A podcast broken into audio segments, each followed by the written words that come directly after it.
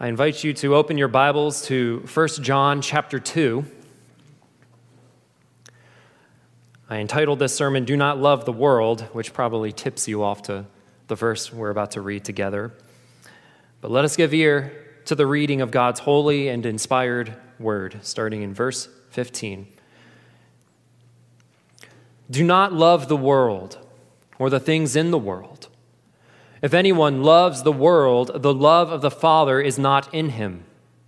For all that is in the world, the desires of the flesh, and the desires of the eyes, and the pride of life, is not from the Father, but is from the world. And the world is passing away along with its desires. But whoever does the will of God abides forever. The grass withers and the flowers fall but the word of our God stands forever. Let us pray.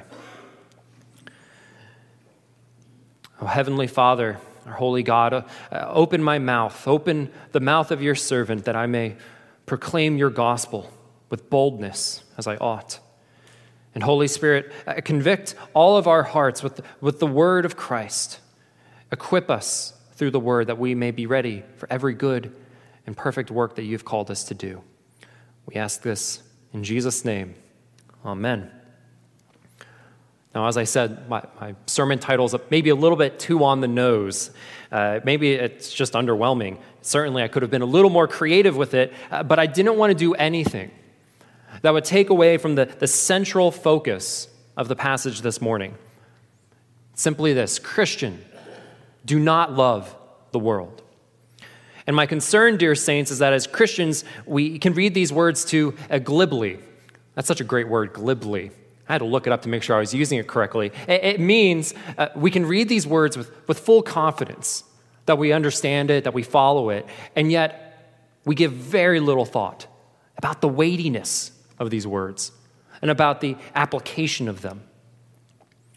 In context, uh, in the, the previous passage that I looked at with you last time, uh, John was speaking to us like a loving father.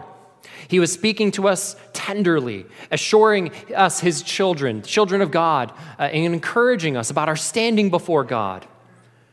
And then here in our passage, he switches his tone and speaks a, a stern prohibition do not love the world. Now, the scriptures speak so often of love that these words should jump off the page at us. Do not love. Don't love. The, the entire letter of First John uh, addresses the topic of love more than anywhere else in Scripture. The word love, along with all of its derivatives, it's used 51 times. And only once, only once in all of them is it not spoken of in a positive sense. All except here. And our passage is the one place where John stops and says, Do not love this. Do not love the world or the things in the world. That might strike us as odd. Aren't Christians supposed to be characterized by love? Aren't we supposed to be known by our love? Aren't we supposed to love our neighbor? Isn't love the fulfilling of the law, as Paul says in Romans 13? And Jesus, he takes it even further, teaching us in Matthew 5:44 that we are to love our enemies and pray for those who persecute you. And what about the world? John, uh, John 3:16. God so loved the world that he gave his only son, that whoever believes in him should not perish, but have eternal life. Well, that sounds like a, a bold contradiction. So, how are we to understand this verse? This prohibition that John gives in light of everything else in Scripture. If we are to submit ourselves to the, the full weightiness of this command and, and, and seek to apply it to our lives, we, we need to understand the, the stark contrast that John is setting up for us. Uh, the contrast between the love of the world and the love of God, the contrast between uh, the things in the world and the things of God, and the contrast between the, passing reality of the world and the lasting eternity of God. So that's what we're going to uh, be focusing our attention on. But we begin by asking the question what in the world does John mean by world. The Greek word for world, cosmos, sounds similar to how we say cosmos. Cosmos has some similarity to how we use the word world in English. In English, we can use it to mean people, we can use it to mean the earth itself, we, we can even use it to refer to culture. And, and just like in English, we use context to establish the meaning of the word. There are only three rules you need to remember to uh, exegete and interpret Scripture, and it's context, context, context. Pretty easy to remember those three rules. So when we compare the context of our passage to say John 3:16, it becomes pretty evident that the word world is not being used in the same way in these passages. After all, the Father is not in sin for loving the world. He's not in sin for sending his son to redeem the world because John 3:16 is uh, referring to the people of the world. It's uh, written in a positive light to express God's plan of salvation for his people. But the context in the letter, 1 John, the context of our passage is entirely different. And we can see that it's speaking of the world in a negative way. John says in his letter that the world is a realm that does not and will not recognize Christ. That's 1 John 3 1. The world despises people who follow Christ. 3:13. The world is influenced by false prophets. 4:1. Influenced by the antichrist. 4:3. And inf- under the influence of the evil one who is in the world. 4:4. The world ignores the teaching of the apostles. 4 5 through 6. And in a sense, John says, the whole world lies in the power of the evil one. 519.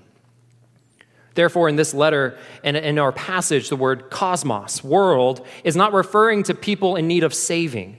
Rather, John's using it in a theological way to, to express the whole godless system that is in place today, that is in rebellion against God. The world, in this sense, is uh, the antithesis, the total opposite of the kingdom of heaven. The kingdom of heaven, the God's kingdom, it's a system of ruling heaven and earth through the God man, Jesus Christ. But the world is a system of rebellion against the lordship of Christ.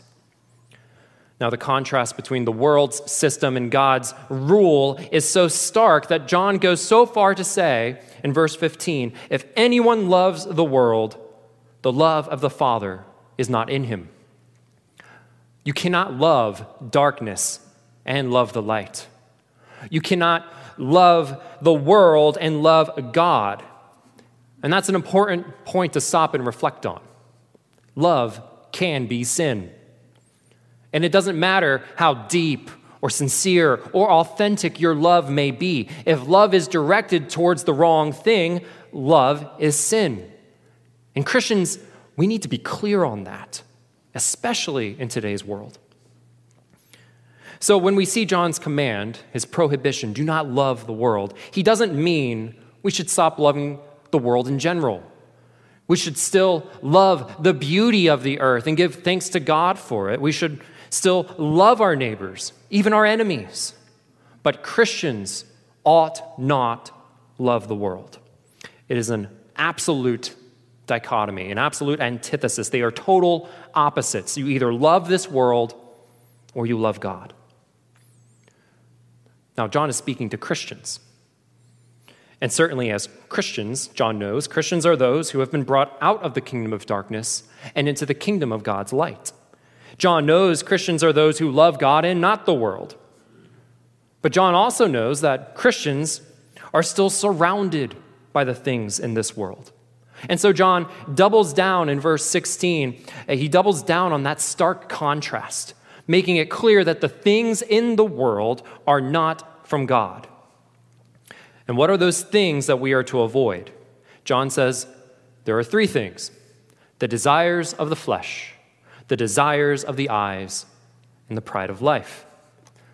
Now, commentators, they, uh, they give different nuance to what these individual items on this list mean, but their main point is always clear.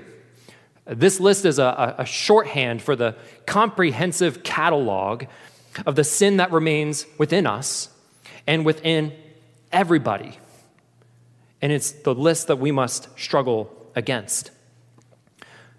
The word desire, when we look at desires of the flesh, desires of the eyes, uh, desire itself, the word can be a positive thing. Uh, for example, I desire to be a better husband. Uh, my, li- my wife, full of love and grace, uh, sometimes uh, will point out that I'm not the most observant person. Nathan, she would say, How can you not notice all the dirty laundry that's all over the house? I, I don't know. I, I just don't see it. Um, and she says, Nathan, you, you literally had to step over the laundry to go up and down the stairs multiple times. How do you? So I desire to be a better husband, to love my wife better. I, desire to know God better. I desire to honor Him, to love Him. So, desire in and of itself isn't a bad thing, but the word used in our passage, uh, the Greek epithumia, uh, almost always in Scripture has a negative moral connotation. It's perhaps uh, better translated as craving or lust. It's that gripping feeling in your heart when you want something you know you shouldn't, but you want it so bad it hurts. And the desires of the flesh and of the eyes that encompasses the entirety of your being. It, it, the, these desires they, they grip you. They make you its slave a slave to the desire to indulge in material earthly pleasures bodily pleasures. Flesh that is in the grip of such desire it's subject to its whims. It becomes the slave to food or fornication luxury pleasure and ease. And likewise, eyes that are in the grip of this desire are slaves to wanting more, to wanting the things they see and yet do not have. And the pride of life that expresses the attitude of, re- refusing to rely upon God and boasting in what you have. The pride of life is this attitude of self dependence and self glorification, which is a, a great and tragic irony. Because what is in the world makes you think you're the master, when in reality you've become the slave. The self dependent, self glorifying attitude is a grand deception because in reality the world has you in its grips. You are slave to your desires. You are chained by the things in the world and what it has to offer. And it's at this point we remember John is speaking to Christians. Do not love the world or the things in the world. That's addressed to you and I, brothers and sisters. How many of us would consider ourselves slavishly trapped to the world's desires? How many of us would uh, consider ourselves uh, prideful of ourselves or our possessions? Yet, Christian, dear Christian, you must not be blind. I must not be blind to the fact that I too, you too, can be tempted by these very things. I think particularly the temptation of self dependence and self glorification. It's an easy one to be blind to. Because Christians, as Christians, uh, we, we can often take pride in abstaining from material indulgences. We can take pride in the fact that I don't do XYZ as that person or XYZ as that person. I, I watch what I eat, I, I watch what I look at. But, brothers and sisters, avoiding worldly things is not only a matter of external behavior. You may be good at avoiding sexual sin and overindulgence, but worldliness is an in- internal problem. Just as love is an internal affection, so too are desire and pride internal feelings. The things of the world and things in the world that John has in mind, they aren't things that are external to ourselves. Rather, John's making us look in at ourselves. The dark world that rebels against God is not only at work outside of us, but it has a power in us, in people's hearts. And the things in the world, these are gifts that lead to death. The three items on this list, the, these are gifts that the worldly system sets up and uses as traps to trap the Christian. It's the same gifts that trapped Eve back in the garden. Genesis 3 6 says, When the woman saw that the tree was good for food, the desires, the lust of the flesh, and that it was a delight to the eyes, the lust, desires of the eyes, and a tree to be desired to make one wise, the pride of life. When she saw these, she took of the fruit and ate. These are the things in the world. They are not from the Father. The Father gives entirely different gifts. The Father gives new life, new desires, a new heart. He writes His law in our hearts so that we can obey God. As John says in 1 John 2 8, the new commandment is true in Him, in Christ, and in you. Because the darkness is passing away and the true light is already shining. These are the things that are from the Father. But notice how even John admits that there is a remaining darkness. The new light is indeed already shining within us, but we have not been made perfect yet. We have not yet been glorified. We have not yet come to resemble perfectly our resurrected and ascended Savior. We still have indwelling sin and are tempted to sin. And that's why when the world presents and promises all the goods that it has to offer, that's why they, have, they can still have lingering power in our hearts. But we must remember that the power of Christ in us is stronger still. Adam and Eve succumbed to the world's gifts, but Jesus, the second Adam, overcame these temptations. When Satan tempted Jesus in the wilderness. He, he offered him bread. He offered bread to the starving man, but Jesus rejected it, refusing the desires of the flesh. Satan showed Jesus all the kingdoms of the world and told Jesus he could have them if he would just worship Satan. But Jesus refused what his eyes saw, he refused the desires of the eyes.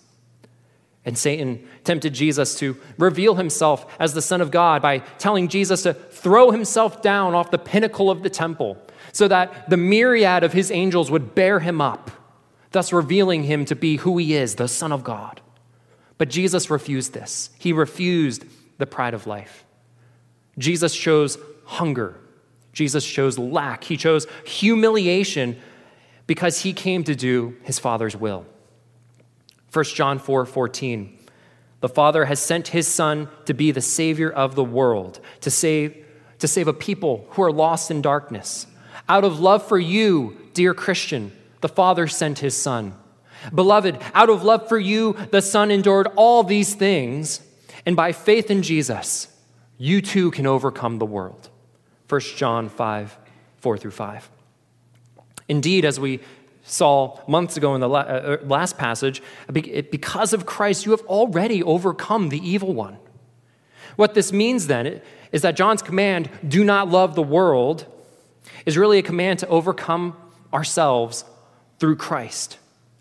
John does not want our faith to be choked by those internal gripping desires that come from the world. Rather, as Paul puts it in Romans 13 14, you ought to put on the Lord Jesus Christ and make no provision for the flesh to gratify its desires. And that's why I don't want you, brothers and sisters, to read these verses glibly. Genesis 4 7, the Lord spoke to Cain and said that sin is crouching at the door. Its desire is contrary to you, but you must rule over it. And that's still true in us. There is sin crouching at the door, but thanks be to God that in Christ we can rule over it, we can overcome it. There is a battle within our hearts, for our hearts, for our love, but in Christ we can win that battle. Therefore, as Paul says in 1 Corinthians 7, let us not deal with the world as though, let us deal with the world as those who had no dealings with it. For the present form of this world is passing away. And this leads us now to look at verse 17. And the world is passing away along with its desires, but whoever does the will of God abides forever. Now, this verse, it continues to uh, make that stark contrast between the worldly system and God's kingdom. It makes the contrast even starker. It solidifies one more reason why we ought not to love the world. Simply put, do not love the world because it won't last. For the Christian, uh, this verse more not only does it set that stark contrast, but it also uh, is a means of encouragement. And it gives us a path forward as we struggle against the things in the world. So, first, John says the world is passing away. That doesn't mean simply that the, the earth is growing older and that its end is approaching. Nor does it simply mean that the world is transitory. Both those things are true, but uh, this verse has something more specific in mind. Remember, John has a specific, uh, a theological idea in mind when he says world. This worldly system, this present evil age, is characterized by evil and is being brought to an end. It is being made to pass away. Remember, the, the light, it's already shining and the darkness is passing away. And, and just as that light, uh, that darkness is being repelled by the light, so too this world is being repelled by the inbreaking of the kingdom of God into history. This inbreaking of the kingdom of God began when the Son of God took on flesh, becoming both God and man. And the reason he appeared, 1 John 3 8 says, the reason the Son of God appeared was to destroy the works of the devil. And don't we see that in his ministry? Jesus came casting out demons, curing the sick, even raising the dead, but that was only the beginning. We saw how Jesus suffered the temptations of this world, the temptations of its desires, but Jesus, in coming to destroy the works of the devil, knew that in order to do so, he had to suffer the powers of this dark world. And we see that in that garden. When the people come and arrest him, he says to them, This is your hour in the power of darkness. Luke 22 53. Darkness covered the land as our Savior hung, bloodied and bruised upon that cross. And there on the cross, Jesus died. Though he did not give in to the desires or pride of life, he had to eat of the fruit of death which they give. Jesus, the Son of God and man, died. The light of the world snuffed out. But this was according to the Father's will. Paul says in Galatians 1 4 that our Lord Jesus Christ gave himself for our sins to deliver us from the present evil age, according to the will of our God and Father. Now, did you catch that? Jesus died for the forgiveness of our sins and to deliver us from the present evil age. Those two go together. When Jesus was resurrected, his body marked the beginning of a new age. His resurrection marked uh, the first of many resurrections. His body is the first to be resurrected, and all those who believe in him will be resurrected with him. And his ascension into heaven marks the beginning of the end of this present evil world. When he ascended, he sent to us the Helper, the Holy Spirit, to convict the world concerning sin and righteousness and judgment. John 16, 8. And he goes on to say, concerning judgment, because the ruler of this world is judged. This, dear saints, is the light of the world which is already shining. It is Jesus Christ, the forerunner and the firstborn of the new age, who is reigning even now from heaven and is working to make all things new. Jesus is the rightful king of heaven and earth to whom every nation owes allegiance. The nations of the earth, Psalm 2 says, are his heritage, the ends of the earth, his possession. And as the gospel goes forward to the world, people begin to experience the new birth. The light begins to shine in and through them to the world so that the gates of hell cannot prevail against the church that Christ has built. And thus, this world, this present evil age, is being made to pass away day by day as Jesus shines his light into the world. That is indeed good news. That is a great comfort for the Christian to remember, especially at the times when we look around and we still see the present darkness. Because this worldly system of darkness is still here. The kingdom of God is established, the victory is won, but the world is thrashing against it. It is rebelling against the Lord and his anointed, Jesus Christ. We see this every day in our culture and on the news. The world says love is love. So long as it's authentic love, it's a good thing, the world says. The world says that sometimes the loving thing for a mother to do is to murder the baby in the womb. The world despises the Christian church for saying otherwise. The world says that the gospel of salvation in Christ alone, by faith alone, they say that's hate speech. And so many churches today they're drinking that Kool Aid. The church, so many churches have abandoned Christ, their first love, and have loved the world and the things in the world. But as we've seen, you cannot love the world and love God. You cannot love the darkness and love light. You cannot love this present evil age and love the new age that has dawned in Christ and will be brought to its full consummation in the end. So do not love the world, brothers and sisters. It is passing away. The Prince of Peace has already secured the victory, and of the increase of his government, there will be no end. And though the worldly system may kick and scream, we as Christians have an obligation to share the love of God, to share the gospel to a people who are trapped in darkness, trapped by their desires. They still need to hear the gospel. As John said earlier in 1 John 2 2, Jesus, the righteous one, is the propitiation for our sins, and not for ours alone, but also for the sins of the whole world.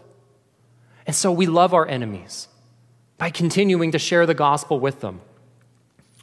Soren Kierkegaard, a Danish theologian, once said that to love another person is to help them love God. And people will learn what love is as they learn who God is. That's why it's important that we share the gospel. And as we put on Christ to overcome our desires, we teach and encourage others to do likewise. And that is my prayer for any unbeliever who is listening to this, whether you're here or listening online. If you are listening to this and do not know the love of God, I pray that you will abandon hope of finding love in this world because the love that this world offers is empty. It only leads to death. But the love of God is greater. And He loves you too much to leave you trapped in the devices and desires of this world. And your sin is not so great that He cannot and will not forgive you if you believe His Son. So give up. Give up on your self confidence and vain self glory. The way of the world and its loves lead to death and you by yourself cannot pull yourself out, but Jesus can. He has overcome the world so that by faith in him, you too can have the victory. And if you have come to trust in Christ, how then ought we to live? In contrast to the, the world that is passing away, John calls us to live according to the will of God. He says in verse 17, Whoever does the will of God abides forever. And, brothers and sisters, this is the, lo- the will of God that you would love Him and trust in His Son for salvation, that you would walk according to His word by the power of the new life that He has bought for you. 1 John 2 5, whoever keeps his word, in him truly the love of God is perfected. Should that not be our prayer? That the love of God would be per- perfected in us that our love for God would overwhelm every other lesser love, that His love would be perfected in us so that we would no longer love unworthy things. Augustine of Hippo, in a prayer, uh, spoke to God, saying, O love, ever burning and never extinguished, my God, set me on fire. Set me on fire. Oh, that we were a church on fire with the love of God, a church who no longer loved the world or the things in the world because the love of God is so great. Have you not yet understood how great his love is for you? Have you not yet surveyed the cross of Christ? As the hymn says, let us look to the cross and pour contempt on all our pride. Let us look only to Christ, to him crucified, to him resurrected, him ascended. May his love inflame our hearts with a holy passion for Christ that will never extinguish, but live on into eternity as we live in eternally with Him. In conclusion, the world will try to entice you. Your sinful flesh will try to lure you away from your God. Your eyes will desire worldly pleasures, and the world will present numerous occasions for you to put yourself in the place of God. But John's command it's a line in the sand. Do not love the world. Do not give in. You have come to know the Father and overcome the evil one and the world. So do not return to the dying, sinful things of this world. Abide in God, Abide in his love, and he will abide in you. Follow his commands to love as God loves, and you will abide into eternity. And in that place, there will be no more conflicts of loves. Your glorified flesh will crave the heavenly pleasures. Your eyes will desire the goods of the new creation because both your eyes and your flesh will know that their fulfillment is in Christ alone, who is the new creation, who is the new age. And your only boast in life will be that you belong to such a Savior. Praise be to God. Let us pray. Father, please, we beg you, wean our hearts away from the things of this world. Give us the spiritual milk and the, the feast of your word so that we will grow to love you more and more. Satisfy our heart's every pleasure in Christ. May He alone be our affection, our joy, our life, and our hope. We pray this in Christ's name. Amen.